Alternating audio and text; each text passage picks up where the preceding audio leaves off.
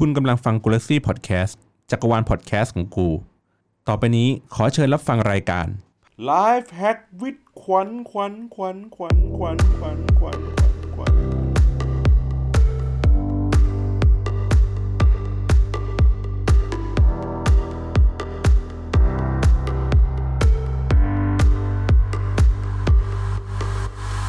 สวัสดีค่ะ ยินดีต้อนรับเข้าสู่รายการ Life Hacks with ขวัญตอนที่ 10 นะคะ ตอนนี้จะมาเล่าถึงเรื่องเล็กๆ ที่เปลี่ยนแล้วชีวิตดีขึ้นค่ะ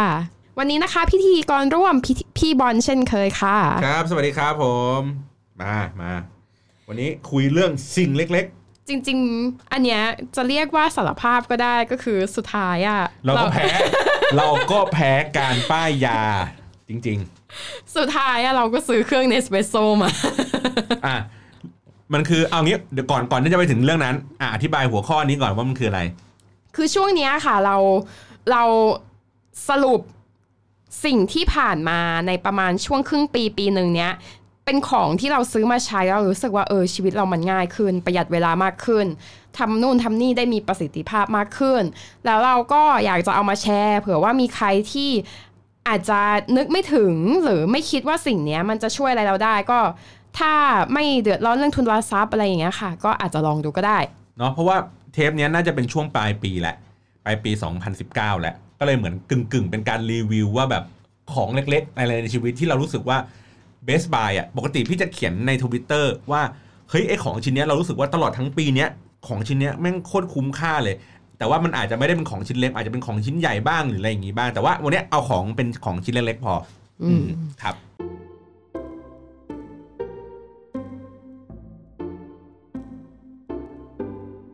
มาชิ้นแรกเลย อืมเครื่องทำกาแฟแคปซูลค่ะ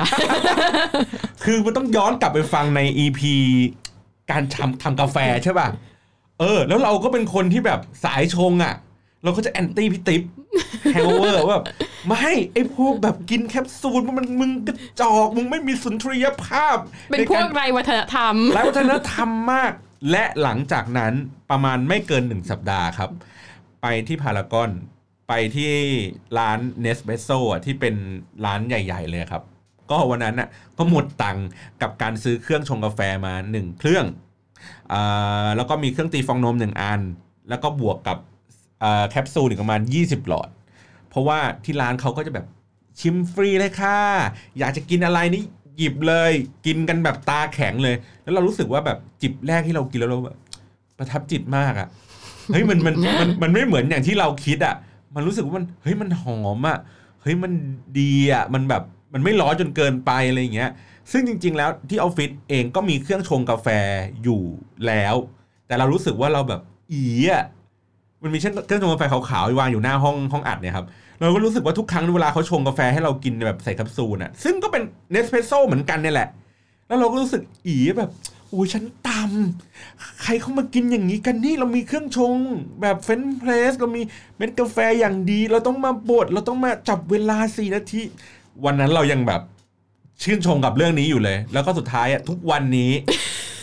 ทุกวันนี้นะครับ คุณผู้ฟังครับ ผมซื้อกาแฟไปอย่างน้อยแล้วประมาณ 40 หลอดนะครับ ป้ายยามนุษย์ออฟฟิศทั้งออฟฟิศและว่า วันหลังถ้าจะกินอะไรเนี่ยเดี๋ยวพี่ชงให้เองเดี๋ยวพี่ยกแคปซูลนั้นให้เอง แล้วพี่ก็จะหยอดเองด้วยความภาคภูมิใจ มีแก้วกาแฟโดยเฉพาะสำหรับเครื่องนี้โดยเฉพาะเท่านั้นกินกับ French press ไม่ได้แล้ว เพราะว่าไซส์มันคนละอย่างกันมคือสุดท้ายแล้วเนี่ยสำหรับมนุษย์แล้ว ความขี้เกียจก็ชนะไปในที่สุด ถูกต้อง อันนี้ยอมจริงสำหรับขวัญนะที่ ที่รู้สึกว่ามันเปลี่ยนแปลงเยอะอะเพราะว่าตอนเช้าอย่างบางทีเรารู้สึกว่า โอ้ยยังไม่อยากจะลุกเลย แล้วมันก็จะมี moment ที่แบบเราเหมือนเหมือนไม่ได้ทำอะไรที่มีประโยชน์อะคือกลิ้งกลิ้งอย่างเดียว กลิ้งซ้ายพลิกซ้ายพลิกขวาแล้วก็หลับตาอยู่เฉยๆแต่ไม่หลับนะอยู่ครึ่งชั่วโมงอะไรเงี้ยคือการลุกขึ้นมาบดกาแฟและชงแบบ drip หรือ French press เนี่ยมันใช้แรงใจประมาณหนึ่งนะ มันใช้แรงใจและสมาธิประมาณหนึ่งการที่มาตาก ชั่งตวงกาแฟอืมบทต่างๆอย่างเงี้ย กับทุกวันเนี้ยคือเรารู้สึกว่าเหมือนเราแบบกลั้นหายใจเฮือกหนึ่งอะแล้วมากดเครื่อง Nespressoเปิดตู้ปุ๊บหยิบเลือกแค่เลือกว่า เอ้ยจะเอาสีไหนสส่ในไม่ขวัญไม่อย่างนั้นด้วยอ๋อเขาซ้ำมีเขามีรถเดียวที่เขาชอบ ใช่ขวัญชอบอยู่รถเดียวอะแล้วก็อืมเอาแคปซูลนั้นอะวางวางอยู่บนหลังตัวมันเลย คือแค่หยอดลงไปจริง ๆอะคือเออใช้เวลาแบบ คือหยอดอย่างเดียวจริงๆอะกปัดกแล้วก็กดจุ๊บจบเลยปักก็เสียบคาอยู่อย่างนั้นอะโอ้โหคือเหมือนแบบเหมือนกั้นหายใจขึ้นมาเฮือกนึงอะแล้วก็เออแบบฟึบแล้วก็แบบอะได้กาแฟแล้วอืมพร้อมและพร้อมเผชิญโลกและอย่างเงี้ย คือเหมือนตอนเช้าอะ ได้เวลาคืนมาอืมแบบเป็นครึ่งชั่วโมงชั่วโมงหนึ่งอะอืมอืมอืมกับการที่แบบเรารู้สึกว่าแบบโอ้ยกูนอนต่อจะหลับไหมเนี่ยหรืออะไรเงี้ยแล้วแบบกิ้งไปกิ้งมาแล้วไม่ได้อะไรเลยอะอันเนี้ยเป็นสิ่งที่เราประทับใจมากๆกับการใช้ อะใช้ ขอเป็นเครื่องขอเป็นยี่ห้อแล้วกันในเปโซแล้วกันใช่เอใช่อ คือจริงๆอะอธิบายเพิ่มเติมว่าเครื่องชงกาแฟที่เป็นลักษณะแคปซูลน่ะหลักๆ เลยมันจะมี 2 แบบมั้ง มันจะมี Nespresso ที่เป็นแคปซูลอันเล็กๆ ที่เป็นเอ่อแคปซูลอลูมิเนียมกับอีกอันหนึ่งจะเป็น Dolce อะไรสักอย่างหนึ่งที่มันเป็นเอ่อแคปซูลจะใหญ่กว่าเป็นพลาสติกนะครับ แต่ว่าอันนี้ที่เราพูดกันในรายการเนี่ยก็คือตัวเป็นเนสเป s โซที่เป็นแคปซูลที่เป็นอลูมิเนียมนะครับ นั่นแหละ อันนี้ดีจริง ๆ นะครับ ก็เลยก็เลยมาแนะนำให้ฟังก็ คุณลองไป search ลองไปหาข้อมูลอะไรอย่างนี้ต่างๆ ดูนะครับ แล้วก็ช่วงปลายปีเนี่ยมันจะมีพวกโปรโมชั่นลดราคาอยู่ตามห้างสรรพสินค้านะครับ อย่างวันก่อนผมเพิ่งทวิตไปของเดอะมอลล์เขาลดราคาอะไรอย่างนี้อยู่ด้วยแหละ แต่ไม่แน่ใจนะว่าวันที่ on air อยู่เนี่ยตอนนี้เขายังลดอยู่หรือเปล่า ก็พยายามลองไป เช็คตามห้างอะไรอย่างนี้ดูแล้วกัน เราเราไปดูแล้วเขาไม่ลดด้วยของ Nespresso อะเมื่อวานนะเราไปแล้วนะลดไม่ไม่ใช่เครื่องนะ หมายถึงว่าอ๋อพวกตัวแคปซูลกาแฟแคปซูลไม่ลดเลยเออแต่ว่าตัวเครื่องเนี่ยลดอืมนะครับแต่ว่าถ้าคุณจะไปดูเครื่องนะคะ คุณต้องไปแผนกเครื่องครัวของเขานะ ไม่ใช่ไปตัว shop Nespresso นะ เพราะว่าใน shop เองก็ไม่ลดอืมคือต้องไปโซนที่เป็นของห้างนะใช่อืมใช่ใช่ใช่โอเค ก็ จริง ๆ สิ่งที่เราชอบอีกอย่างหนึ่งก็คือ ปริมาณคาเฟอีนนะเราจะรู้แน่ชัดว่ารุ่นนี้แคปซูลแบบนี้มีคาเฟอีนเท่าไหร่ มันคำนวณง่ายกว่าใช่คืออย่างของเราเนี่ยที่เรากินอยู่แบบเดียวอะ่ะ คือเรารู้สึกว่าแบบเนี้ยเป็นปริมาณที่แบบเราตื่นกำลังดีอะไรอย่างเงี้ย ครับ ก็ก็เป็นการแบบเขาเรียกไง กะเกณฑ์อะไรบางอย่างได้จากจากสิ่งที่เราไม่เคยที่จะกะเกณฑ์มันได้ อย่างเช่นอะเมื่อกี้อย่างปริมาณคาเฟอีนที่เรารู้สึกว่าเออแค่เนี้ยมันเพียงพอต่อการใช้ชีวิตประจำวันได้ หรือว่าอย่างตัวที่เป็นข้างกล่องอะที่มันจะเป็นเขียนวอลลุ่มว่าเป็นเบอร์ตั้งแต่เบอร์ 2 3 4 5 6 7 8 9 10 12 มันก็เป็นความเข้มข้นของของกาแฟความขมอะไรอย่างนี้ไป ซึ่ง บางคนเขาก็รู้สึกชอบ เพราะว่ามันสามารถที่จะวัดได้เลยว่า เอ้ย กาแฟที่เขาชอบกินบางคนเขาก็ชอบเข้มๆบางคนก็ชอบอ่อนๆหอมๆอะไรอย่างงี้ มันก็จะได้รู้ว่า อ๋อ เบอร์ประมาณนี้แหละที่เขาชอบอืมแล้วก็อืมมีตัว decaf ที่เอาไว้กินตอนช่วงเย็นๆได้ ปริมาณคาเฟอีนก็จะน้อยกว่าปกติครับก็จะเป็นแบบปริมาณที่ไม่มากจนเกินไปที่ทำให้เรานอนไม่หลับอืม ตัว Nespresso เนี่ยด้วยความที่มันเป็นแคปซูลอลูมิเนียมมาอย่างเงี้ยค่ะ มันจะไม่มีสิ่งปนเปื้อนอะบางทีที่เรากินกาแฟ บางเจ้าที่เราไม่คุ้นเคยอย่างเงี้ยเคยกินแล้วปวดหัวไหมเออเคยมี อ่า ทีเนี้ยขวัญคุยกับเพื่อนที่เขาทำร้านกาแฟเขาบอกว่าบางทีอะถ้ามันมีสิ่งแปลกปลอมอย่างเช่นเม็ดที่ไหม้หรือ เม็ดอย่างอื่นอะไรเงี้ยเข้ามาปลอมปนอยู่ในกาแฟของเราอะอืมมันทำให้เรารู้สึกปวดหัวหลังจากที่กินไปแล้วได้ ซึ่งเราไม่เจออาการนี้จากการกินเนเปโซนะ อืมใช่ใช่ใช่ใช่แต่ก็ต้องบอกอีกอย่างหนึ่งว่า ถ้าเทียบกับกาแฟที่คือเราก็ไม่ได้บอกว่ามันดีเลิศประเสริฐสีไรเทียมทานนะ แต่สำหรับการกินกาแฟที่ได้มาตรฐานประมาณนึงแล้วทำให้เราตื่นอะมาแล้วเร็วอะตอบโจทย์มากอืมแต่ว่าในเรื่องรสชาติ โน้ต กลิ่น รสชาติ ค่อนข้างกลางๆอะค่ะ เป็นช็อตที่กลางๆอะคือไม่มีสิ่งที่มันโดดเด่นขึ้นมามากเท่าไหร่ ใช่ คือถ้าเกิดสมมติว่าคุณไปกินพวกเอสเปรสโซ่ตามพวก espresso machine ต่าง ๆ อะไรอย่างเงี้ยที่มันเป็นช็อตหรือว่าการชงตามร้านอะไรอย่างเงี้ยมันก็จะให้เรียกไง รสชาติที่แตกต่างกันตามฝีมือคนชงตามเม็ดกาแฟที่เขารับมา แต่อันนี้มันเป็นเหมือนมาตรฐานคล้าย ๆ กันหมด สิ่งที่มันมีความแตกต่างกันอยู่บ้างอย่างเช่นว่ารสอย่างที่บอกว่าถ้ารสเข้มมันเข้มกว่ากันไม่เยอะมากอะ่ะไม่ได้แบบโอ้โหแบบรู้สึกว่าแบบว้าวขนาดนั้น มันมีความเข้มกว่ากันนิดหน่อย กลิ่นถามว่าหอมไหมก็หอม แต่ว่าไปสักพักหนึ่งก็จะไม่รู้หรอกว่า ความหอมมันต่างกันยังไง แค่รู้สึกว่ากลิ่นกาแฟความหอมมันฟุ้งมากๆ อืมดังนั้นเนี่ยถ้าเป็นคนแบบละเอียดละออกับกับกับการกินกาแฟจริงๆเนี่ยก็อาจจะเป็นเพียงแค่ตัวเลือกหนึ่ง ในการที่จะทำให้แบบเฮ้ยคุณไม่ต้องแบบใช้เวลาอยู่กับกาแฟมานาน แต่ถ้าเกิดว่าเฮ้ยคนเป็นคนที่กินกาแฟแบบง่ายๆ สบายๆ แล้วต้องการแบบสุนทรียภาพอย่างเงี้ยแค่แบบได้กลิ่นได้แบบรู้สึกว่าแบบเหมือนมีคนชงกาแฟสดๆ ใหม่ๆ โดยที่แบบไม่ต้องมีแมชชีนอะไรเยอะแยะมากมาย ไม่ต้องมีแบบความวุ่นวายในการแบบ การชงอะไรอย่างงี้มากมายนักก็ใช้วิธีการนี้ได้เหมือนกันครับ นี้ข้อควรระวังข้อเตือนนะคะก็คือ อันเนี้ยแคปซูลเนเน Nespresso อะมันไม่เหมือนที่เป็น Dolce Gusto นะอืมอันเนี้ยมันคือการเหมือนทำ espresso shot อะมีความดัน 19 บาร์มีความร้อนอะไรอย่างเงี้ย แต่อันที่เป็น Dolce Gusto อะมันเหมือนจะเป็นเหมือนกาแฟ instant อื มมากกว่าเหมือนแบบเหมือนเหมือนเขาชงกาแฟ instant มาให้เรากินอะใช่ ซึ่งเอ่อบางเครื่องชงมันสามารถรับรับได้หลายแคปซูล ก็ลองไปหาดูครับ อย่างเช่น แบบที่ผมเคยพูดพูดในทวิตเตอร์อย่างเช่นแบบพวก Xiaomi อะไรอย่างเงี้ยครับ มันก็จะมีเขาเรียกไงตัวแปลงในการใช้แคปซูลได้หลาย ๆ แบบ แต่ก็ถ้าถ้าเอาความเป็นจริงอะที่ที่พบก็คือเครื่องที่ออฟฟิศเนี่ยมันเป็นเป็นรุ่นที่สามารถใช้แคปซูลได้หลายแบบ ปัญหามันก็คือพอมันต้องขยับเข้าขยับออกเปลี่ยนแปลงเปลี่ยนมาตลอดอะไรเงี้ยมันก็จะมีความสึกหรอของ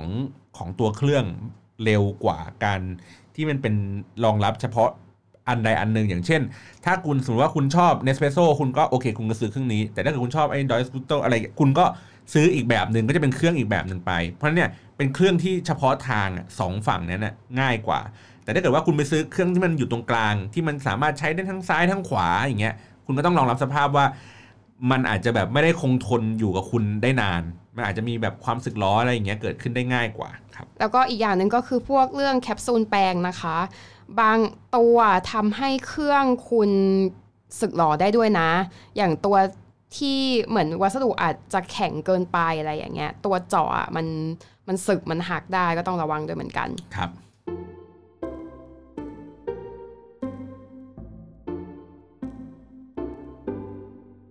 ชิ้นต่อมา ตอนนี้ปกติขวัญจะใส่รองเท้า Naturalizer ค่ะ เป็นรองเท้าแบบทำงานผู้หญิงทั่วไปอะไรเงี้ย แต่ทีนี้วันหนึ่งไปเดินห้างเจอ Skechers ลดราคาอยู่ เฮ้ย Skechers เขาลดราคาตลอดนะ ก็จริง แต่ว่ารุ่นนั้นรู้สึกว่าเฮ้ยมันสวยดี แล้วก็แบบไหน walker ไม่ใช่ อ่า เป็นรุ่นที่แบบเหมือนสูงหุ้มข้อขึ้นมาเยอะหน่อยอะไรอ๋อเงี้ยอ๋อเสร็จแล้วทีเนี้ยเราก็เลยลอง เอามาใส่ดู อืม แล้วเราก็รู้สึกว่า เฮ้ย เราเราไปไหนมาไหนสะดวกขึ้นว่ะอืมเทียบกับใส่รองเท้าแบบรองเท้าผู้หญิงรองเท้าเพื่อสุขภาพทั่วไปอย่างเงี้ย แล้วก็อีกอันหนึงที่เราใช้ก็คือ แทนที่เราจะใช้เป็นรองเท้าถุงเท้ากีฬาทั่วไปที่มันหนาๆหน่อยอย่างเงี้ย เราใส่คู่กับถุงเท้าของเชอริลอนอะที่เป็นผ้าแบบถุงน่องอะอือหือโคตรสบายเลยอืม ไม่รู้สำหรับผู้ชายจะทำได้หรือเปล่านะ แต่ของผู้หญิงอะลองลองดูลองดูถุงเท้าเชอริลอนนะคะ มันจะลื่นๆอะเป็นแบบผ้าใยบัวที่แบบตอนเด็กๆ ครูจะชอบให้เอามาทำงานประดิษฐ์ขึงเป็นกีบดอกไม้อะไรสักอย่างนึงอะเออ มันสบายมากสบายกว่าถุงเท้าปกติเยอะเพราะว่าถุงเท้าปกติมันจะมีความหนาความรัดนิดนึงใช่ไหมคะแต่อันเนี้ยมันมันเบาแล้วมันก็โปร่ง ทีนี้พอรองเท้าเราอะมันเดินถนัด มันเดินได้เร็วอย่างเงี้ย เวลาที่เรา ขึ้นลงเข้ารถไฟฟ้า หรือเวลาที่เราอยู่ในรถไฟฟ้าเราไม่มีที่จับอะ่ะเราอยู่ได้สบายมากขึ้นเยอะเออได้รองเท้ามาเหมือนกันครับ ตอนไปฮ่องกงเมื่อสักประมาณกลางปีนี่แหละ เป็นน่าจะเป็น Adidas สีน้ำเงิน ตอนนี้กลายเป็นคู่เก่งแหละปกติเป็นจะเป็นคนที่ไม่ค่อยไม่ค่อยซื้อรองเท้าบ่อยเอางี้ดีกว่า เพราะว่าเรารู้สึกว่าพอรองเท้าถ้าเราซื้อบ่อย ๆ ซื้อเยอะๆอะ แล้วเราไม่ค่อยได้ใส่มันอะ มันก็จะแบบเสื่อมไวแล้วก็แบบมันเหมือนล็อกบังคับตัวเองให้เราแบบต้องใส่อันนี้ให้มันพังไปก่อนอะมันไม่อยากจะให้เก็บไว้ไว้ไว้ที่บ้านเยอะ ทีเนี้ยมันก็จะมีรองเท้าเหมือนเฉพาะทางก็คือถ้าเป็นรองเท้าวิ่งมันก็จะมีคู่หนึ่งที่เราแบบ เวลาไปออกงานวิ่ง แบบวิ่งจริงจังวิ่ง4ี่ห้าโลอะไรเงี้ยก็จะมีรองเท้าคู่หนึ่งเป็นคู่ประจำอ่าแต่ว่าปัญหาคือเวลาเป็นรองเท้าวิ่งเวลาใส่เดินปั๊บมันจะมีความเด้งมากกว่า คือกลายเป็นว่าคือรองเท้าวิ่งอะมันมันมันมันรองรับแรงกระแทก เพราะฉะนั้นแล้วเนี่ยถ้าเอาไปวิ่งมันก็จะดี มันก็จะรู้สึกว่าผ่อนแรง แต่ว่าพอเวลาถ้าเอาไปเดิน มันจะรู้สึกว่าแบบมันเด้งตลอดเวลา แล้วมันก็แบบเจ็บเข่าแต่ว่าจริงๆแล้วใส่แล้วไม่ได้เจ็บเข่านะ เราแค่รู้สึกคิดไปเองว่า เฮ้ยถ้าใส่แบบมันไม่เนี้ถยนัดอะเออมันไม่ถนัดรองเท้าวิ่งยิ่งเด้งมากอะเวลาเดินปกติมันจะเหมือนขขย่งตลอดเวลาใช่ยุ่งยุ่งยุ่งอย่างเงี้ยทีนี้ก็เลยตอนที่ไปฮ่องกงก็ไม่ได้ไม่ได้คิดจะซื้อรองเท้า Adidas เพราะว่าเป็นคนแอนตี้ Adidas คือ Adidas ในในความรู้สึกเราคือมันบีบตรงหัว เออ เราก็รู้สึกอย่างนั้นเหมือนกัใช่แล้วเราก็เลยซื้อแต่ไนกี้อย่างเดียวเลย ทีนี้วันนั้นก็คือที่บ้านอะคุณพ่ออะชอบ Adidas มาก ก็เลยไปที่ช็อป Adidas แล้วก็ไปเจอรองเท้าคู่หนึ่งเป็นแบบเหมือน เป็นเหมือนเลโทรหน่อยเป็นรองเท้าแบบผ้าใบสีน้ำเงินอะไรอย่างเงี้ยไป คู่นั้นจำได้ว่าตอนซื้อมาประมาณ 5,000 เกือบ 6,000 อะไรสักอย่างหนึ่งเรารู้สึกว่าเออมันแบบมันคลาสสิกดี แล้วก็ในการใส่ครั้งแรกเรารู้สึกว่าแบบเฮ้ยมันดีมากอะ่ะ คือคือผ้าผ้าใบที่มันอยู่บนบนหลังเท้าเราอะ่ะ มันไม่มันไม่หนาเหมือนคู่ก่อนๆที่เราใส่ เออ แล้วก็มันทำให้เหมือนแบบเหมือนเราเดินตีนเปล่าอะ่ะ แล้ว ข้างบนไม่มีอะไร เพราะว่ามันไม่ได้หนักมากมันก็เลยไม่เหมือนมีอะไรมากดทับหลังเท้า แล้วเราก็เดินอยู่บนแผ่นโฟมที่มันค่อนข้างแบบดี เพราะว่าการว่าเมื่อก่อนอะ่ะ เราจะซื้อรองเท้าด้วยความประหยัดขี้งก ซื้อรองเท้าแค่พันสองพันเรารู้สึกว่าเออแค่นี้ใส่สบายก็โอเค แต่เราไม่เคยซื้อรองเท้าแบบระดับแบบห้าพันขึ้นอะรองเท้าวิ่งแพงสุดก็ประมาณสองสามพันอะไรเงี้ยพอเราซื้อรองเท้าดีปั๊บโอ้โหชีวิตแบบ คือดีมากคือกลายเป็นว่ารองเท้าคู่นี้เป็นรองเท้าคู่เก่ง เวลาไปเที่ยวไหนแบบไกลๆนานๆที่รู้เลยว่าจะต้องเดินเยอะๆ เมื่อก่อนจะเอารองเท้าวิ่งไปใช้เดี๋ยวนี้ไม่เอารองเท้าวิ่งแล้วรองเท้าวิ่งจอดไว้อยู่ที่บ้านแหละแล้วก็ใช้รองเท้าคู่เนี้ยแทนอืมแต่รองเท้าวิ่งกับรองเท้าเดินต่างกันจริงๆใช่ค่ะใช่เราใช่เราต้องดูด้วยถ้าเราจะเดินเยอะอะบางทีเอารองเท้าวิ่งไปอะไม่ไม่ได้สบายขึ้นแล้วรองเท้าวิ่งบางแบบอะพอมันเดินนานๆอะมันเจ็บอุ้งเท้าด้วยซ้ำใช่ แต่ว่าอันนี้ขอขอแย้งนิดนึง เพราะว่าเราก็เคยซื้อรองเท้าห้าพันแล้วก็ยังไม่สบายอยู่ดี เฮ้ยแต่เรื่องเรื่องรองเท้าสำหรับสำหรับหลาย ๆ คนไม่ได้เป็นผู้หญิงผู้ชายนะสำหรับหลาย ๆ คนน่ะเสียเงินกับค่ารองเท้าที่แบบกว่าจะจูนกันเจอว่าแบบนี่คือรองเท้าที่ใช่อะเยอะมาก เพราะว่าบางครั้งอะไอ้วันที่เราลองอะมันใส่สบายเว้ยแต่พอกลับบ้านอะ มันแบบทรมานมาก อันเนี้ยเจอกับแฟนอะเจอบ่อยมากเรื่องนี้ อืม คือส่วนหนึ่งอะเป็นเพราะว่ารูปเท้าแบบถ้าเป็นคนที่รูปเท้าไม่ค่อยมาตรฐานเท่าไหร่อะจะมีปัญหานี้เยอะอย่างขวัญนะขวัญเป็นคนเท้าสั้นนะคะเท้าแบบเท้าผู้หญิงสูงร้อยห้าสิบกว่ามันก็ต้องสั้นๆหน่อย แต่ปลายเท้าว่าตรงช่วงนิ้วเท้าว่าบานมากเพราะฉะนั้นมันจะหารองเท้าที่แบบพอดีใส่สบายลำบากมาก แล้วแบบกับ Adidas นี่เป็นคู่แค้นกันมาก เพราะว่า ไม่เจ็บนิ้วโป้งก็เจ็บนิ้วก้อยอะไรอย่างเอเงี้ยอเออมันบีบตลอดเวลา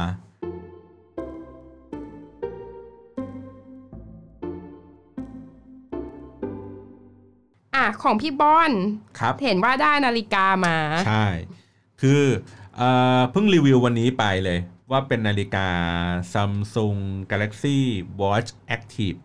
2 ชื่อมันยาวหน่อยนะครับเอ่อต้องค่อยๆเท้าความอย่างนี้ก่อนว่าเริ่มเริ่มมาใส่นาฬิกา Smart Watch น่ะเพราะว่าเรารู้สึกว่าเราอยากจะออกกำลังกาย ทีเนี้ยต้องย้อนกลับไปว่าเมื่อสักประมาณปีที่แล้ว เรารู้สึกว่าเฮ้ยเราเราจะต้องมีไอ้สิ่งนี้ให้ได้ เพราะว่า มันคอย tracking ว่าเอ้ยเราจะต้องแบบวิ่งเท่าไหร่ระยะทางยังไงชีพจรต้องเต้นมากน้อยแค่ไหนอะไรแบบนี้นะครับมันก็เลยเป็นเหตุให้ว่าเราเลยต้องซื้อเปลี่ยนมือถือจากเมื่อก่อนใช้เอ่อ Android ก็ต้องเปลี่ยนเป็น iPhone เพราะว่ามันจะได้เข้ากับ Apple Watch อ่าก็ใช้งานดีครับ ไม่มีปัญหา Apple Watch คือค่อนข้างที่จะดี แล้วก็แบบสวยงาม ใช้งานง่ายอะไรเงี้ยครับ จนกระทั่งแบบวันหนึ่งคือเราก็ต้องเปลี่ยนจากตัวที่เป็น iPhone อะไปเป็น Galaxy Note เพราะว่าแบบไม่ไหวทนป้ายยาไม่ไหวเราต้องแบบอะมีสิ่งนี้สิ่งนั้นอะไรอย่างนี้ว่ากันไปนะครับก็เลยกลับมาใช้ตัวที่เป็น Android อีกทีหนึ่งพอใช้ Android ปุ๊บกลายเป็นว่า Apple Watch ใช้ไม่ได้ เราก็ต้องพกมือถือ2เครื่อง เครื่องหนึ่งเพื่อเอาไว้ซิง Apple Watch อย่างเดียวอืมแล้วเราก็รู้สึกว่าแล้วกูจะพกทำไมสองเครื่องตลอดเวลาวะแต่ว่าทุกวันนี้ยังพกสองเครื่องอยู่นะอืมแต่เราก็รู้สึกว่าเฮ้ยมันเครื่องหนึ่งก็น่าใช้ไอ้ซ้ายก็ดีขวาก็ได้ ไม่ได้แล้วไม่ได้การแล้วเราต้องค่อยๆ ปล่อยอะไรบางอย่างออกไป ไม่งั้นมันจะก้ากึ่งกันอืมเราก็เลยยก Apple Watch เนยให้แฟนใช้อืมเพราะแฟนใช้ iPhone อยู่อะยกอันนี้ให้ไปใช้ iPhone ตัดใจทิ้งขายเลย เราไม่อยากจะเก็บมันไว้นานขายไปเลย อะพ อขายเสร็จปุ๊บ แล้วเราจะหาสมาร์ทวอทอะไรที่มาใช้กับ Android เราต่อ เราก็เหมือนเดิมครับ ด้วยความงกเอ้ยไม่ต้องงกดิต้องพูดว่าเราก็ดูดูดีไซน์เป็นหลักก่อนเอ้ยอันไหนเราดีไซน์แล้วมันดูสวย เราก็อะโอเคเลือกอันนั้น ก็ไปจบอยู่ที่เออชื่อ Amazfit GTR มันเป็นนาฬิกาที่เป็นเหมือนสายหนังนะครับ หน้าปัดมันก็จะเป็นวงกลมมีเป็นเป็นโลหะ ก็แบบค่อนข้างสวยเลยแหละ เป็นเป็นเป็นนาฬิกาหนังที่ดูสวยดี ราคาตอนนั้นซื้อมือสองอยู่ที่ประมาณ4 0 0 0นนะครับก็แบบเฮ้ยดูสวยเรือนหน้าปัดดีทุกอย่าง tracking โอเคในวันแรกๆเนี่ยใส่เห่อมาก ใส่แบบเพราะว่ามันมีแบบ tracking การนอนได้ ใส่นอนเลยครับสี่วันไม่ถอดเลยอะไรอย่างนี้ เพื่อวัดดูการนอนโอเค ก็ทีแรกก็เอ้ยโอเค happy ดี แต่ว่าพอไปใช้งานจริงค้นพบว่า GPS มันมันช้า มันต้องใช้เวลานานมากเราต้องแบบ พยายามยื่นอะ ยื่นแบบหาให้มันแบบจับสัญญาณให้ได้ก่อนอะ อันนี้ขออนุญาตอ่าอธิบายให้คุณผู้ฟังทราบนะคะ เมื่อกี้นี้คือพี่บอลทำท่าแบบชูมือขึ้นไปในอากาศ ชูมือขึ้นแล้วมุนมุนใช่อย่างเงี้ยค่ะเอาเอาด้านที่ใส่นาฬิกาแล้วก็ชูมือขึ้นอะให้ให้มันแบบจับกระดาษเทียมอะเฮ้ยช่วยจับกูหน่อยที่อะไรเงี้ยอยู่ที่บ้านก็ต้องแบบยื่นออกไปนอกหน้าต่างอะเฮ้ยมันจับจับซิจับซิบางครั้งขี่จักรยาน แล้วแบบมันไม่ขึ้นอะ จนแบบมันขึ้นระยะแบบอีก 300 เมตรจะถึงเป้าหมายแล้วอะเพิ่งขึ้นให้กู เออเพิ่งขึ้นให้กูกูอายไม่ได้จับตลอดทางอะไรเงี้ย ก็เลยมีความรู้สึกหงุนหงิดใจ สุดท้ายก็เลยแบบขายไปให้เพื่อนที่ออฟฟิศไป แล้วก็ไปซื้อเจ้าตัวนี้ ทีแรกที่ดูตัวนี้ไปเพราะว่าโอเคมันมีเรื่องของการตอบโจทย์การทำงานอะไรเงี้ยที่ค่อนข้างที่จะครบ ข้อ 2 ก็คือเราไม่ซื้อรุ่นรุ่นรุ่นอื่นของซัมซุงเพราะว่าเออเขามีเรือนหน้าปัดที่เป็นที่ไม่สวยอะอืม เราชอบแบบเรียบๆเพราะเราอาจจะติดจาก Apple Watch มา เราชอบแบบเรียบๆเลยไม่มีอะไรล้นๆเลย แล้วก็เป็นสีที่มันแบบเรียบๆไม่ไม่ต้องมีสีสันอะไรเยอะแยะมากมายเหมือนเหมือนนาฬิกาอันเก่าอะไรเงี้ยครับแล้วก็สามารถที่จะแบบเปลี่ยนสายทำนู่นทำนี่อะไรอย่างนี้ได้เออแล้วก็ความพิเศษของของมันก็คือในความรู้สึกผมคือเฮ้ยทุกอย่างมันเร็วขึ้น มันทำงานเร็วขึ้น แล้วก็มันทำให้เราเป็นเหมือนแบบอีกหนึ่งเป้าหมายในการที่จะแบบทำเพราะว่า อ้นาฬิกาเรือนนี้เวลาซื้อมาเราไม่ได้ซื้อ เพราะว่าเราอยากจะเท่ๆสมาร์ทวอทแต่ว่าเราต้องการที่จะแบบเปลี่ยนพฤติกรรมของเราในการที่จะแบบเอ่อออกกำลังกายมากขึ้น เหมือนตอนแรกที่ที่เล่าให้ฟังว่าซื้อ Apple Watch มาเพื่อเราอยากจะ track วิ่งเพราะจำได้ว่าวันแรกที่ซื้อมาปุ๊บไปวิ่งเลย เพราะว่าเราบอกว่าเฮ้ยเราวิ่งโดยปกติแล้วเราใช้มือถือ track อะมันไม่แม่น แล้วเราก็แบบทำอย่างเงี้ยวิ่งไปอยู่เรื่อยๆเรารู้สึกว่าเฮ้ยซื้อนาฬิกามาเป็นหมื่นเงี้ยเราต้องอยากทำอะไรสักอย่างให้มันคุ้มค่าเว้ยกับค่าเงินเว้ยก็ต้องพยายามบังคับตัวเองให้ออกกำลังกายมากขึ้นมากขึ้นเรื่อยๆเพราะทีนี้พอเราออกกำลังกายมากขึ้นอะเอ้เครื่องมือวัดมันก็ควรจะต้องแบบแม่นยำมากขึ้นก็เลยตัดสินใจเปลี่ยนมาใช้ตัวนี้ ทีนี้พอเปลี่ยนเสร็จปุ๊บอะขี่จักรยาน ลองเลยจ้า พอได้นาฬิกามาใหม่ปุ๊บวันรุ่งขึ้นตั้งเป้าเลยเดี๋ยวกูขี่จักรยานไปออฟฟิศซึ่งจริงปกติขี่จักรยานอยู่แล้ว แล้วเราก็ ขี่จักรยานไป เพื่อลองนาฬิกา คือหาเรื่องอะว่าแบบเฮ้ยเราจะต้องมีสักวันหนึ่งเพื่อลองนาฬิกาให้ได้ว่าเฮ้ยมันมันทำงานได้ดีแม่นยำแค่ไหนเพราะคนผมเบาก็ก็ก็ก็แม่นยำดีกว่าเดิม พอสมควรเลยนะครับ ก็เลยแบบอ๋อพอปั่นเสร็จปุ๊บปั่นไปปั่นกลับเฮ้ยดีจังเลย tracking ดี เริ่มมี challenge ต่อไปโอเค ครั้งแรกเราใช้ประสิทธิภาพนี้ดีแล้วต่อไปนี้เราจะเริ่มแบบใช้งานมันให้มากขึ้นมีฟังก์ชันอะไรมากขึ้น เช่น ทำการซิงค์ข้อมูลจากในไอ้ซัมซุงฟิตให้มันเข้า Google Fit อะไรเงี้ยต่างๆเนี่ยซิงค์ซิงค์ซิงค์ให้หมดเพื่อเก็บ tracking ให้ดูว่าในรอบปีนี้เราจะปั่นระยะให้ได้มากขึ้นเท่าไหร่ เพราะว่าเมื่อเมื่อต้นปีนี้ทีแรกตั้งเป้าไว้ว่า ปีนี้อยากจะวิ่งให้ได้สักร้อยกิโลปรากฏว่าปีนี้วิ่งไม่ถึงร้อยวิ่งได้ประมาณสัก 20-30 โลแค่นั้นเอง แต่แบบปั่นจักรยานคือเยอะมาก เพราะว่าปั่นกลายเป็นว่าเหมือนตอนนี้คือเมื่อก่อนเนี่ยความถี่มันคือ เดือนละประมาณครั้งหนึ่งเพราะว่าช่วงหน้าฝน ตอนนี้ความถี่ของมันคือสัปดาห์ละครั้งหรือ 2 ครั้งแล้วเออเพื่อปั่นจักรยานมาทำงาน ใช้ใช้ระยะเวลามัน 20 นาทีเออเราก็รู้สึกว่าเฮ้ยเราได้ใช้นาฬิกาได้คุ้มแล้ว แล้วก็ได้อะไรไงเปลี่ยนเปลี่ยนตัวเองเฮ้ยกลายเป็นคนออกกำลังกายมากขึ้นครับอืมอันนี้นะคะอ่าทีนี้ก็สมมุติว่าคุณจะซื้อนาฬิกาแบบพวก smart watch หรือว่าพวกนาฬิกาออกกำลังกาย Garmin อะไรอย่างนี้นะคะ อย่างหนึ่งที่ต้องดูก็คืออย่างที่พ่อพี่บอลบอกว่าไอ้เรื่องที่มันต้องวุ่นวายเปลี่ยนไปเปลี่ยนมาเนี่ย เราต้องดูด้วยว่ามันเข้ากับมือถือเราไหมอ่าใช่เออ ดูก่อนสมมุติว่าคุณใช้ iPhone อยู่แล้ว คุณก็อาจจะพิจารณาเป็น Apple Watch ก็ได้มันก็ทำงานเข้ากันได้ smooth ดี หรือแบบนาฬิกาหัวเว่ยนาฬิกาเสี่ยวหมีอะไรเงี้ยเขาก็มีของเขาคือส่วนมากเนี่ย พวกเนี้ยมันทำมา มันจะคู่กันกับ แบรนด์ของตัวเองอะได้ดีที่สุดอ่า smooth ใช่ที่สุดใช่อืมอย่าดื้อครับอันนี้ผมผมเจ็บมาเยอะผมพูดเลยว่าอย่าอย่าอย่าอย่าแบบข้ามค่ายอย่าอะไรอย่างนี้กัน คือมันถามว่ามันแปลงได้ไหมมันแปลงได้แต่มันไม่เนียนอืมแล้วก็พอมัน sync กันอะหนึ่งมันจะมีปัญหาแบบ sync ติดบ้างไม่ติดบ้าง track แม่นมากไม่แม่นมากเพราะว่ามันโปรแกรมมันมากันคนละแบบใช่คนละสาย แล้วก็อะอย่างอันเนี้ย GPS ไม่ขึ้นอะไรเงี้ย เราก็อาจจะต้องดู ด้วยว่าอย่างขวัญนะขวัญก็เคยซื้อ Garmin มาเครื่องหนึ่งเพราะว่าอ่าเขาเคลมว่าเมื่อเทียบกับยี่ห้ออื่นอะในการเอ็กซ์ไซส์บางแบบอะคือ Garmin มันเหมือนมันจับการเคลื่อนไหว 3 แกน เพราะฉะนั้นมันจะไม่ได้จับได้แค่เหวี่ยงไปเหวี่ยงมา วิ่งหรือว่าเดินเท่านั้นอืมสมมุติว่าเราเต้นแอโรบิกหรือทำอย่างอื่นอะมันก็จะจับได้ด้วยอืมรุ่นนั้นเป็นรุ่นที่วัดการเต้นของหัวใจได้ด้วยอืมเออทีนี้เนี่ยปัญหาของ ตัวนาฬิกาการมินที่ขวัญซื้อมา คือมันเป็นรุ่นล่างแล้วแบตมันน้อยมคือการที่จะต้องแบบชาร์จแบตทุกวันหรือวันเป็นวันเนี่ยสุดท้ายแล้วคุณไม่ใช้หรอกมันมันยุ่งยากเกินไป แล้วก็อีกเหตุผลหนึ่งที่ไม่ใช้ก็คือ ปกติเป็นคนไม่ใส่เครื่องประดับอะค่ะ เป็นคนแบบผิวแพ้ง่ายอะไรอย่างเงี้ย เวลาใส่แล้วมันมีความชื้นๆน่ะอืมเราก็จะรู้สึกว่ามันคัน อันเนี้ยดูดูก่อนด้วย ถ้าปกติคุณเป็นคนไม่ใส่นาฬิกาไม่อะไรอยู่แล้วอะเรารู้สึกว่า เฮ้ย ลงทุนว่าซื้อการมินเครื่องละสักสองหมื่นอะไรเงี้ยสุดท้ายซื้อมาเราไม่ใส่ซื้อมาทำไม ใช่ใช่เพราะว่าด้วยด้วยส่วนตัวก็เป็นคนที่ไม่เป็นคนแพ้ง่ายเหมือนกัน ไม่มีเครื่องประดับติดตัวเหมือนกัน การใส่นาฬิกาแบบเนี้ยบ่อยๆ ก็มีข้อเสียก็คือพอใส่ไปสักพักหนึ่งอะมันจะเริ่มคัน มันจะเริ่มแพ้เคยเคยแบบโหดสุดคือเกาจนแบบเป็นแผลคือแบบไม่ไหวแพ้คือแม้ว่าเราจะไปล้างนาฬิกายังไงก็ตามมันก็แพ้มันก็จะแบบ คือต้องพักการใส่นาฬิกาไปพักหนึ่งเลย ดังนั้นน่ะคิดเผื่อไว้นิดนึงว่า ถ้าคุณจะลงทุนซื้อนาฬิกาแพงๆอะเผื่อในวันที่คุณไม่อยากจะใส่มันแล้วด้วยนะ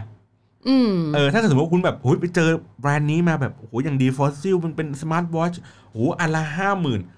มึงเผื่อในวัน วันที่แบบไม่เอาแล้วว่าจะเท เพราะอย่างที่บอกเทคโนโลยีมันเปลี่ยนไวอืมเออ วันนี้อะรุ่นนี้อาจจะแบบแบตอยู่ได้2วัน ปีหน้ามันออกแบตอยู่ได้3ปี ทุกคนใช้3ปีหมดเลยไอ้สองวันนี้แบบนั่นไปเลยนั้นเนี่ยพยายามคิดดูรอบๆกัน แล้วก็พยายามดูเขาเรียกไงนะความคุ้มค่าในการใช้งานคือ ถ้าสมมติว่าเราซื้อนาฬิกาอย่างเงี้ยพวกสมาร์ทวอทมาเนี่ยให้ตีไว้ว่าอายุการใช้งานมันจะพอกับมือถือของคุณอะเพราะอย่างที่บอกว่าเมื่อกี้มันจะต้องเข้ากันดังนั้นเนี่ยถ้ามือถือคุณคุณคิดว่ามันจะอยู่กับคุณนานเท่าไหร่ สมมุติว่าคุณคิดว่ามันจะอยู่กับคุณประมาณสักหนึ่งปีดังนั้นเนี่ยสมาร์ทวอชที่มันจะเข้ากับคุณได้มือถือนั้นได้อะก็มีอายุประมาณหนึ่งปีเช่นเดียวกัน อืมดังนั้นเวลาแบบย้ายค่ายจาก Android ไป iPhone iPhone ไป Android เนี่ยคิดดีๆ เพราะเวลาคุณเปลี่ยนอะคุณไม่ได้เปลี่ยนแค่มือถือแล้วนะ คุณต้องเปลี่ยนทั้งนาฬิเซกาตใช่ต้องเปลี่ยนนาฬิกาด้วย แล้วก็ถ้าเป็นไปได้อยากให้เลือกรุ่นที่มันเปลี่ยนสายได้ง่ายนะคะ เพราะว่าไอ้เครื่องนั้นที่ซื้อมามีปัญหาอย่างหนึ่งคือ มันเป็นแบบเปลี่ยนสายไม่ได้ แล้วหลังจากที่เรารู้สึกว่าลำคาญไม่เอาแล้วใส่ตอนนอนก็แบบอึดอัดนอนไม่หลับอีกสุดท้ายคือไม่ได้ใส่ ก็ เอาไปให้พ่อใช้เสร็จอ่าใช้ไปสักพักหนึ่งสายแตก จบ สายแตกแล้วมันเป็นรุ่นที่มันไม่ได้หาสายมาเปลี่ยนง่าย ๆอะอืมคือพอไปคุยกับศูนย์ศูนย์บอกว่าต้องส่งไปที่ฮ่องกงหรือที่สิงคโปร์อะไรอย่างเงี้ยสักประมาณ 3 เดือน คือแบบสุดท้ายเราเรื่องใหญ่เรื่องโตเราก็แบบทิ้งมันเลยจ้าเออสุดท้ายสุดท้ายแกก็ไปซ่อมแบบเอากาวติด คือมันก็ดูไม่ค่อยสวยแต่แกไม่ถือไงเออเอเอออเออเออนั่นแหละก็เลยแบบอะหนึ่งดูแบตนะคะ ดูอะไม่ใช่ไม่ใช่หนึ่งไม่ใช่ดูแบตดูว่ามันเข้ากับมือถือที่เรามีไหมอืมสองคือดูว่าแบตมันอะได้ยาวไหมถ้าต้องถอดมาชาร์จทุกวันน่ะ คุณไม่คุณไม่อดทนอยู่กับมันได้นานหรอกมันลำคาญ อืมอืมแล้วก็แบบ GPS อะมันโง่ไหม อันนี้ก็อาจจะลองคุณลองเป็นเป็นเทคนิคครับ ลองถ้าเกิดเล็งรุ่นไหนไว้ ลองเซิร์ชคำว่า GP GPS ต่อไปด้วย คือเป็นชื่อรุ่น ไอ้สมาร์ทวอทของคุณน่ะแล้วอาจจะ search คำว่าปัญหา หรือเซิร์ชคำว่า GPS เอ้ย GPS เพราะว่า GPS อะมีปัญหาบ่อยในในสมาร์ทวอทหลาย ๆ เครื่อง คือนอกเหนือจากไอ้พวกแบตอ่อนอะไรเงี้ยแบตน้อยอะไรเงี้ยอันนี้คือแล้วแต่เครื่อง เรื่องเนี้ยมีปัญหาในเรื่องของเป็น feedback การใช้งาน ดังนั้นเวลา search อะเวลาหาข้อมูลเพิ่มอะลองดูเรื่องนี้ว่ามีคน feedback เรื่องปัญหาพวกเนี้ยเยอะไหม เพราะว่าเรื่องนี้ค่อนข้าง sensitive ในการคนที่ซื้อมาแล้วเขาก็ต้องการที่จะ tracking มันได้ครับ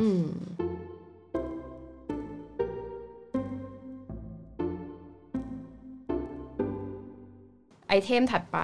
เป็น iPad ค่ะ เออ ใช่ iPad กลับมาอีกแล้วในถูกต้อง EP นี้ เฮ้ย อันนี้ไม่ได้อวยจริง ๆ อะเล่าเล่าของพี่ก่อน iPad มีเมื่อก่อนเป็น iPad ตัวใหญ่ตัว Gen 6 อย่างที่บอกอะตอนเนี้ยเปลี่ยนเป็น iPad mini แล้วก็เป็นรุ่นที่พอเรารู้เรารู้ว่า iPad mini รุ่นเนี้ยใช้ปากกาได้ ขายเลยจ้า เทเลย เทอันเก่าไปเลย แล้วก็ใช้อันนี้แทนแล้วก็รู้สึกว่าทุกวันนี้คือใช้ iPad นะแฮปปี้มาก คือผมเอา iPad ติดตัว เป็นเป็นอุปกรณ์สำคัญพอๆกับโน้ตบุ๊กหนึ่งเครื่องเลย ก็คือว่าเราจะใช้ไอ้ตัวนี้ในการทำงานทุกสิ่งทุกอย่าง คือเวลาอย่างเช่นแบบเราไปต่างประเทศเออเราก็จะพกกล้องไปอีกหนึ่งตัว ทีเนี้ยเราก็จะมี iPad แล้วก็มีตัวที่เป็นเป็นการลีดเดอร์เสียบไว้เสมอ เวลาเรานั่งรถระหว่างรอเดินทางจากจุดหนึ่งไปยังจุดหนึ่งเราก็จะเอารูปอะที่เราเพิ่งถ่ายอะเอามาจากในกล้องอะครับ เสียบ เป็น SD card แล้วก็เสียบเข้า iPad แล้วก็โหลดเข้า iPad เลย มันก็จะทำให้ make sure ว่ารูปที่อยู่ในการ์ดเนี่ยมันมีอีกก๊อปปี้หนึ่งอะที่อยู่ใน iPad อยู่แล้ว ดังนั้นแล้วเนี่ยถ้าการ์ดเสียหรืออะไรอย่างนี้ไป ไม่มีปัญหาแล้วรูปอยู่ใน iPad ทุกอย่าง 2 ก็คือเวลาเราแต่งรูปใน iPad อะมันจะให้ความรู้สึกที่มันกว่าอยู่บนมือถือเยอะมาก ยิ่งมีปากกาด้วย ยิ่งทำการแบบ retouch รูปได้ทันที ผมจำได้ว่าตอนผมไปตุรกีที่เล่าในเที่ยวที่แล้วให้ฟังอะ คือคนที่ไปในทริปอะก็จะเป็นแบบสาวๆอะไรเงี้ยคุณแม่อะไรเงี้ยไปพอเราถ่ายรูปเสร็จตอนเช้าวันนั้นอะแปดโมงเช้าเรานั่งรีทัชรูปให้เขาอะเพราะว่าเป็นรูปถ่ายย้อนแสงหน้าเขาก็จะมืดไปครึ่งหนึ่งเรารีทัชรูปเขาให้เขาหน้าเขาสว่างทั้งหน้าอืมแล้วส่งไปแบบโหแบบเทพเจ้าแบบทุกคนแบบ ตื่นเต้นมากคือเราไม่ได้เปิดคอมอะเรานั่งทำอยู่บนรถอะอืมเออเรารู้สึกว่าเฮ้ยแม่งแบบ productive โคตรๆอะแล้วก็นอกเหนือจากนั้นคือเรื่องไลฟ์สไตล์ทั่วไปการพกไปอ่านหนังสืออะไรอย่างเงี้ยอันนั้นเป็นเรื่องปกติอยู่แล้ว แต่เรารู้สึกว่าเฮ้ยอุปกรณ์เนี้ยมันทำให้เราแบบเวลาไปเที่ยวเราสนุกขึ้น เพราะว่ารูปสวยๆแทนที่เราจะต้องแบบกลับมาถึงที่พักเปิดคอมหรืออะไรต่างๆ เนี่ยมันสามารถแก้แล้วทำบนนั้นได้หมดเลยทุกอย่างอืมส่วนสำหรับขวัญนะคะ ก็อันเนี้ยที่ชอบมากๆ ตอนแรกคือการมีปากกาใช้ปากกาแบบที่เราวางมือไปได้ ทั้งมือเลยเขียนได้เหมือนปกติ แต่ปีเนี้ยสิ่งที่รู้สึกว่า ใช้ทำให้ใช้ iPad บ่อยมาก แล้วชอบใช้มันมากอะ่ะ คือ iOS 13อืมการที่แบบเราสามารถเปิดอีกหน้าอีกแอปหนึ่งอะ ขึ้นมาสอนอยู่บนหน้าจอแรกได้อะแล้วปัดเข้าปัดออกได้อะมันมีประโยชน์มากกับคนที่ทำงานหรือว่าเป็นสายวิชาการอะค่ะคนที่ทำงานอยู่หรือเรียนอยู่ในสายวิชาการการที่แบบจะต้องรีวิวหรือมีการทำ research แล้วอ่านอ่านไปสมมติเราอ่าน paper เราไปเจออันเนี้ยอันหนึ่งแบบอันนี้อะไรวะ แล้วมีไอ้หน้าจอของเบราว์เซอร์ อยู่ข้างๆอะคือเหมือนเราสามารถ search Google แบบ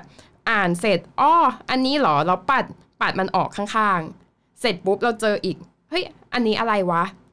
เซิร์ชปัดเข้าปัดออกจากด้านข้างอย่างเงี้ยได้อะคือดีมาก ดีจนใช้แม็กน้อยลงอะอืมเออ คือมาอยู่บนอันเนี้ยเพราะเรารู้สึกว่าเราถนัดกว่าอืมแล้วการแบบ ขีดเส้นใต้การไฮไลท์ส่วนที่มันสำคัญอะมันก็ง่ายกว่า แล้วอันนี้เขาเรียกว่าอะไรอะกลุ่มหมออะกลุ่มหมอส่วนมากทุกคนอะจะใช้ iPad คือไม่ใช้ยี่ห้ออื่นด้วยอืมแล้วเสร็จแล้วปุ๊บล่าสุดไปเจอเพื่อนที่งานประชุม ก็แบบเฮ้ยเอาชีตมาแบ่งหน่อย คือเพื่อนเรียนปอโทอยู่ บอกแบ่งชีตให้หน่อย เพื่อนก็ AirDrop มาอืมคือมันง่ายอะ่ะเออแล้วมันสะดวกมันอาจจะเป็นเพราะว่ามันอยู่ในอีโค y ิสเต็มเดียวกันด้วย ใช่ หรืออย่างเนี่ยวันก่อนเนี่ยที่ไปจัดงานอีเวนต์ก็คือว่าเราก็ยัง run คุมสคริปต์ด้วยด้วยด้วยคอมพิวเตอร์อยู่เพราะว่าเปิดสไลด์ผ่านเอ่อผ่านคอมผ่านคอมพิวเตอร์ผ่าน MacBook ไป แล้วก็ถือ iPad อีกอันหนึงอะเพื่อนั่งดูสไลด์ชุดเดียวกันนั้นนะว่าหน้าต่อไปจะเกิดอะไรขึ้น คือมันทำให้เราไม่ต้องแบบ เปิดคอมสองเครื่องอะเราก็ถืออันเนี้ยเพื่อเช็คงานอย่างเงี้ยได้ตลอดเวลา ก็เลยรู้สึกว่าแบบเฮ้ยในใน sizing ที่มันเหมาะสม คืออย่างบางคนเนี้ยอย่างอย่างอย่างของขวัญเนี้ยอาจจะแบบเป็น size iPad ใหญ่หน่อย เพราะว่าหน้าจอมันต้องใช้งานอะไรอย่างเงี้ยเยอะ แต่อันเนี้ยไม่ค่อยได้ใช้เวลาอยู่บนหน้าจอเยอะขนาดนั้น แต่ว่าต้องการความพกพา ต้องการเป็นเพียงแค่แบบหนังสือเล่มหนึ่งแล้วก็แบบจดทุกอย่างคิดไอเดียอะไรออกนั่งขีเขียน เคยแบบ ที่ออฟฟิศอะเคยแม้กระทั่งแบบ job description ของทุกคนในออฟฟิศอะถูกเขียนบน iPad อืมเขียนตอนตีสามด้วยปิดปิดไฟมืดแล้วก็นั่งเขียน เพราะเรามันอยู่มันคิดออก เราก็แบบไม่อยากหยิบปากกามา แต่ว่าคือถ้าถ้าหยิบปากกาหยิบสมุดมาอืมเราต้องไปเปิดไฟอืมอันเนี้ยปิดอยู่ในความมืด แล้วก็เขียนบน iPad ตึ๊ดๆๆๆเขียนเสร็จปุ๊บตอนเช้าต้องมานั่งพิมพ์ต่ออืมอะไรอย่างเงี้ยก็แบบเฮ้ยมันก็มีความสุขคือเมื่อเมื่อเราคิด ในช่วงเวลาไหนเราก็ทำตรงนั้นได้เลย อืมอย่างของขวัญอย่างเงี้ย อีกอย่างหนึ่งคือขวัญใช้ iPhone ด้วย เพราะฉะนั้นเนี่ยมันจะลิงก์กันอะของที่มันอยู่บน iPad อะมันก็อยู่ใน iPhone ขวัญด้วย สมมติว่าเราต้องการจะแบบเพื่อนถามหรืออาจารย์ถามข้อมูลเรื่องหนึ่งอะแล้วเป็นเรื่องที่เราเคยจดไว้ในแอปโน้ตหรือแอป Good Note ที่อยู่ใน iPad เราอะเราเปิดในมือถือเราเลย แล้วเราเห็นเลคเชอร์นั้นเลยที่เราเคยเขียนเขียนไว้ทั้งหมดอะจากในมือถือตัวเองอะอืม แล้วมัน sync กันแบบอยู่ตลอดเวลา อืมนั่นแหละเนาะงั้นสามสิ่ง อันเนี้ยเห็นตรงกันเลยนะหมายถึงว่าสิ่งเล็ก ๆ ประจำปีเนี้ยที่เรารู้สึกว่าแบบเฮ้ยมันเปลี่ยนชีวิตเราเนี่ยสามสิ่งทวงกันอีกรอบหนึ่งอันแรกคือน่าจะเป็นเครื่องชงกาแฟเนสเ e รสโซ่เนาะอันที่สองก็คือรองเท้าดีๆ สักคู่หนึ่งอืมอันที่สามก็คือเป็นเนี่ยอุปกรณ์ใช้ในชีวิตประจำวันอย่าง iPad อืมเนาะอันนี้ก็ต้องแบบอยากฟังฟีดแบ็ของคุณผู้ฟังเหมือนกันว่าเฮ้ย ของที่เป็นของชิ้นเล็ก ๆ ไม่ต้องเป็นของชิ้นใหญ่ว่าเฮ้ยในตลอดรอบในตลอดปี 2019 ที่ผ่านมาเนี่ย คุณซื้ออะไรไปแล้วคุณรู้สึกประทับใจสิ่งนี้ว่ามันเปลี่ยนชีวิตคุณด้วยยังไงก็ฝากมาแชร์หน่อยละกัน ค่ะ อยากอยากเห็นเหมือนกันอยากลองเหมือนกันของมันต้องมีอะไรเงี้ยใช่เดี๋ยวเราจะได้แบบปีหน้าเราจะได้แบบเฮ้ยไปซื้อตามอันนี้ไปลองใช้ดูเออว่ามันแบบเออมันเปลี่ยนชีวิตจริงๆหรือไหมนี่ไงปลายปีเดี๋ยวแต้มบัตรเครดิตจะหมดอายุแล้วนะ รีบแลกกันรัวเออก็แบบว่า มีใครมาป้ายยาเราสักหน่อยอะไรเงี้ยจะได้รู้ว่าเราต้องไปตำอะไรเพิ่มบ้างๆได้ครับโอเค วันนี้ก็ประมาณนี้นะครับ ค่ะ ขอบคุณสำหรับการรับฟังนะคะ ก็ติดตามเอ่อรายการ